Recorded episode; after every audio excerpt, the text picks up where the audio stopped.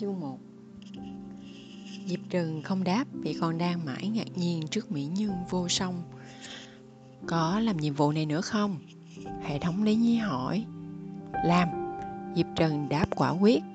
Với diện mạo này, cho dù anh ta làm gì, tôi đều sẽ tha thứ hết. Hệ thống tỏ vẻ đã hiểu. Từ lâu nó đã nhìn thấu bản chất của Diệp Trần rồi. Điều bộ nhìn đến là ngờ nghệch của Diệp Trần khiến những người trông thấy đều rất lo lắng. Quân Diễn cau mày, ngẩng đầu nhìn phu thê nhà họ Diệp một cái.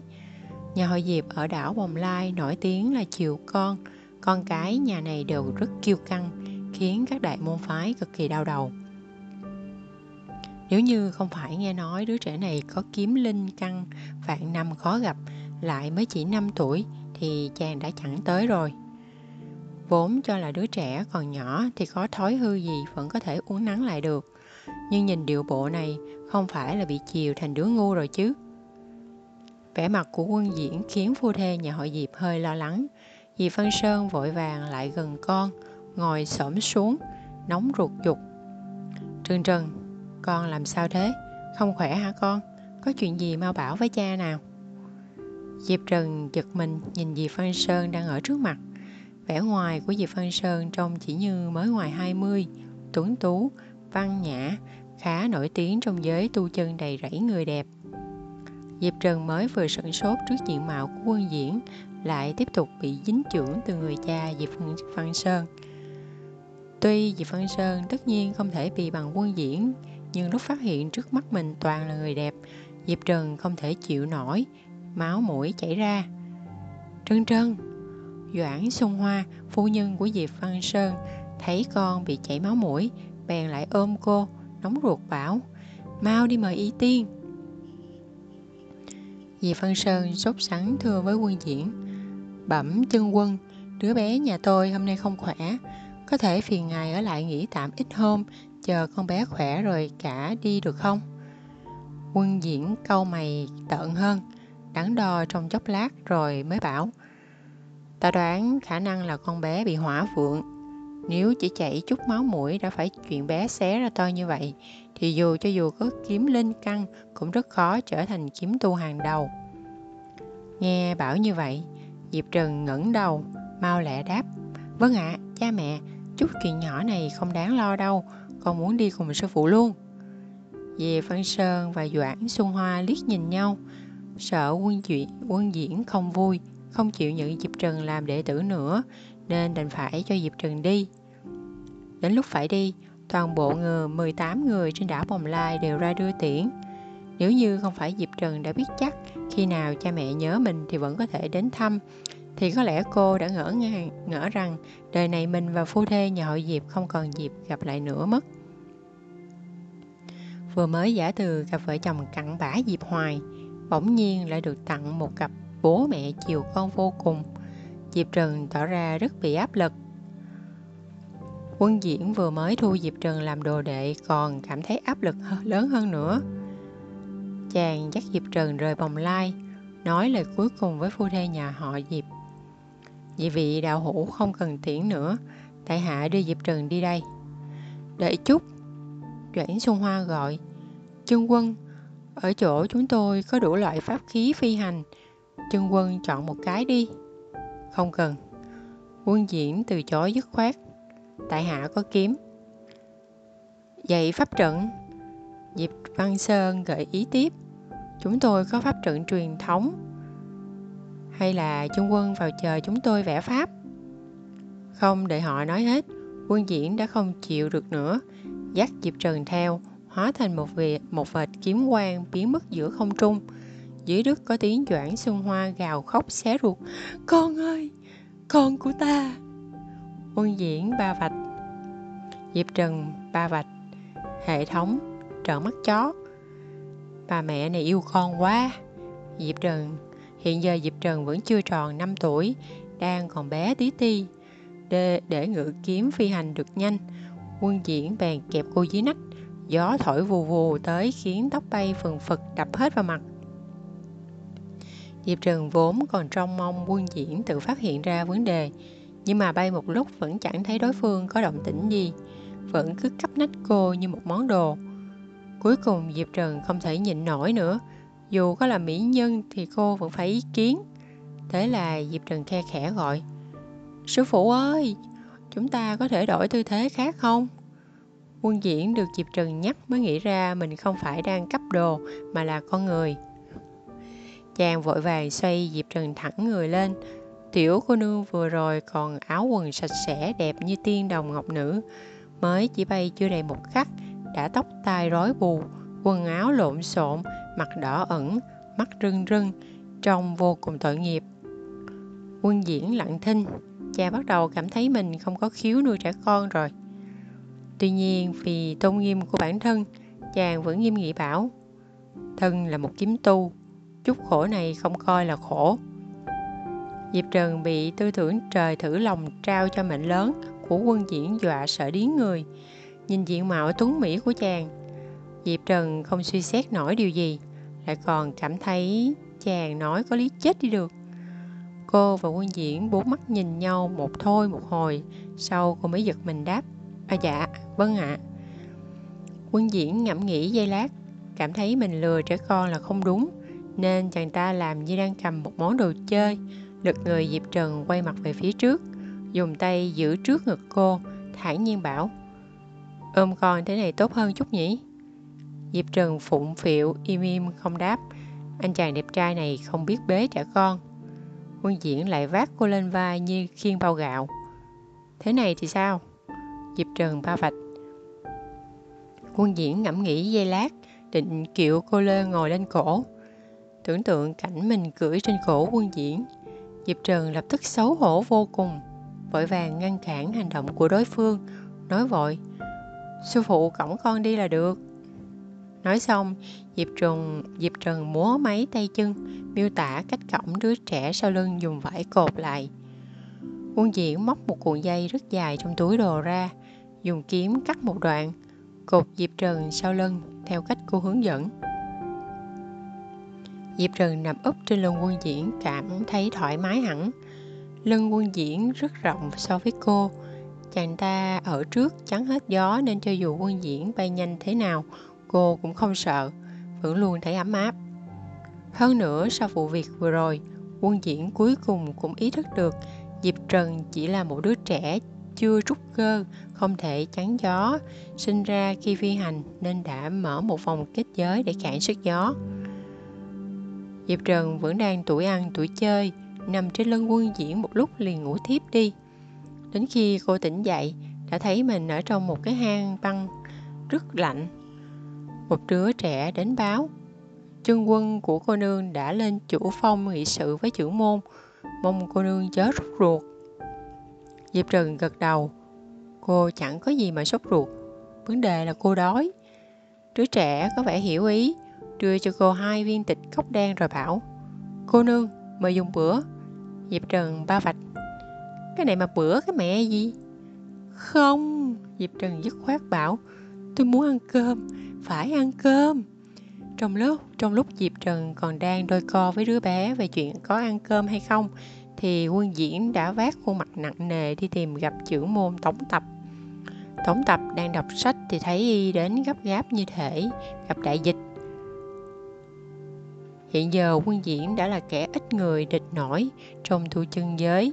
Điệu bộ này của y khiến Tống Tập lo lắng đứng dậy hỏi ngay: "Xảy ra sự gì rồi ư?"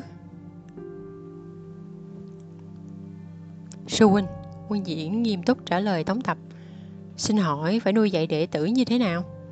Tống Tập đứng đực ra. Quân Diễn ra vẻ sầu lo bảo rằng: "Đứa đồ đệ mới của đệ e là không dễ nuôi."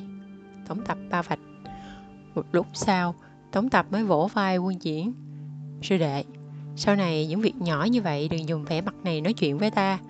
Đệ có biết đệ làm ta suýt nữa thì sai đệ tử đi gõ chuông mở đại trận hộ sơn rồi không?" Quân Diễn lặng thinh nhìn Tống Tập rồi nhắc lại: "Nuôi đồ đệ." Được, Tống Tập biết Quân Diễn lần đầu nuôi đồ đệ. Y là người phàm tu đạo, lúc bái sư đã ngoài 20 tuổi, chưa từng có kinh nghiệm nuôi trẻ con.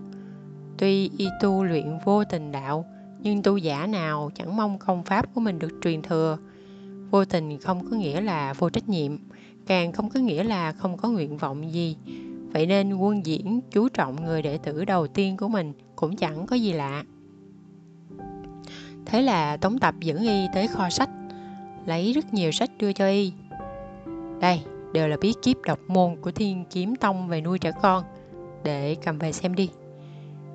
Quân Diễn gật đầu, xem tên những quyển sách Tống Tập đưa cho mình. Đều là ta và đệ tử những năm ấy làm thế nào để bồi dưỡng được một đồ đệ đáng yêu siêu cấp, tư thế đánh nhau chuẩn xác với đồ đệ, những chuyện phong nguyệt khó nói thành lời của ta và đồ đệ, vân vân. Quân Diễn lâm vào trầm tư. Vì sao bí kíp độc môn nuôi đồ đệ của Thiên Kiếm Tông lại có những cái tên chẳng khác gì thoại bản bán ở lề đường vậy? Nuôi kiếm tu như vậy thực sự sẽ không sao chứ? Chú thích: linh căn là khả năng tu luyện một cái gì đó, kiếm linh căn là khả năng tu luyện kiếm. Trúc cơ, trúc trong kiến trúc, cơ trong căn cơ, nghĩa là xây dựng căn bản, nền móng.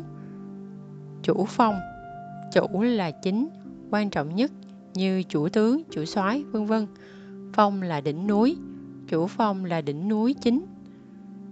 Trợn mắt chó là cái biểu cảm có vẻ rất ngạc nhiên, siêu ngu đần, hài hước này của các đại ca. Tịch cốc là việc người đi tu bỏ không ăn cơm để tu hành.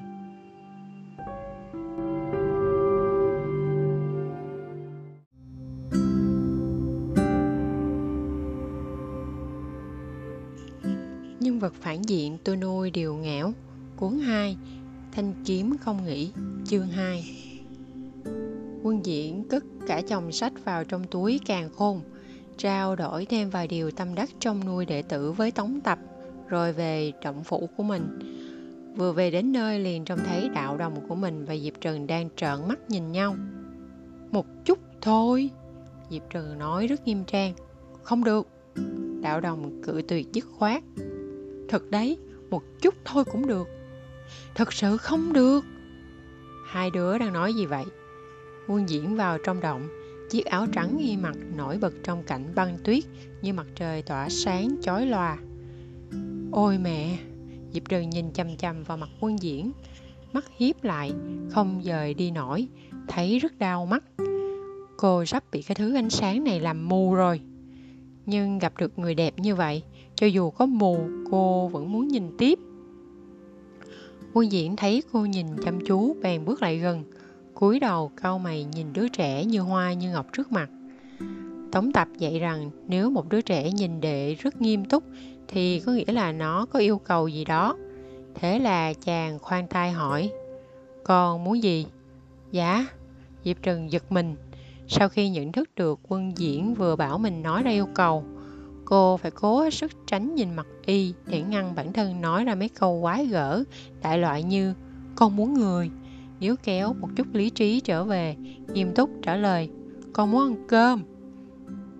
Đồ ăn có khí bẩn.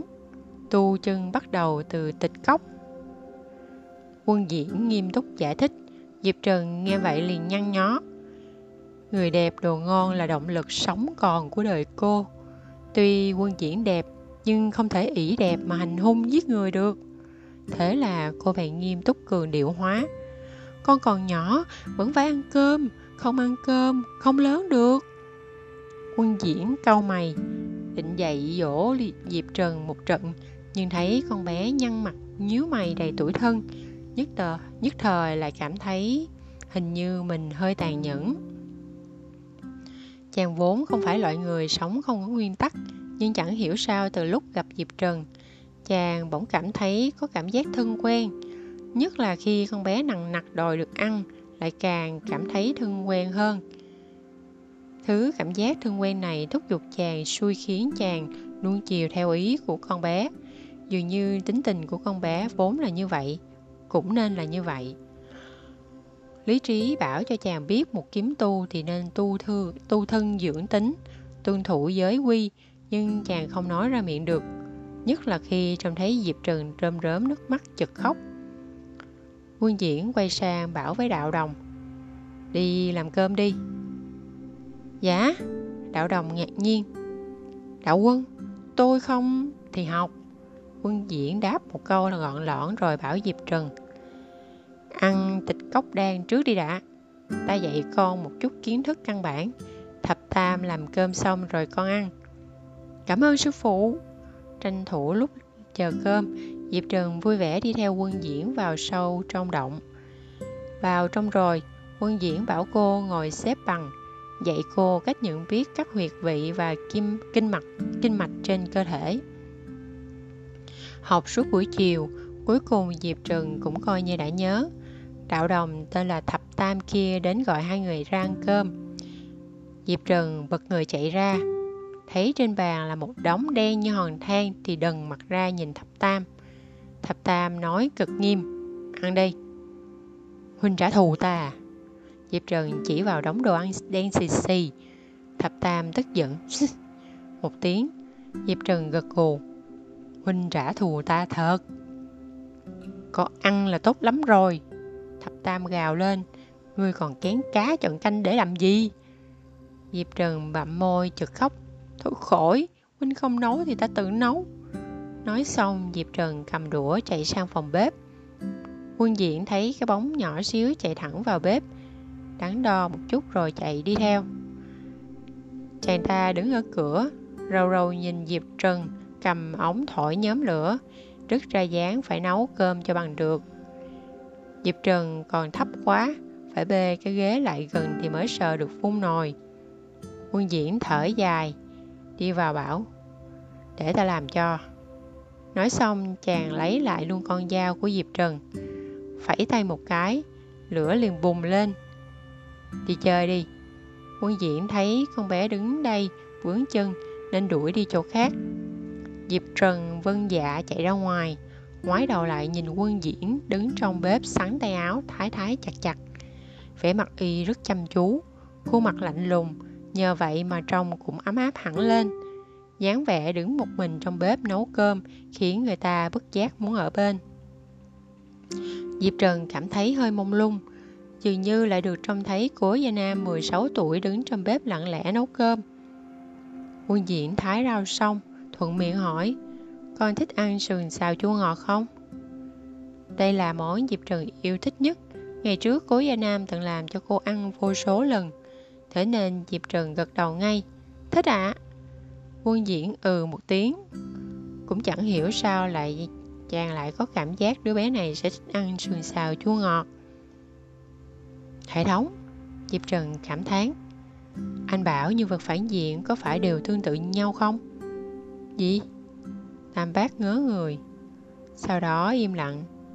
Một lúc sau mới nặng nề bảo, có lẽ vậy.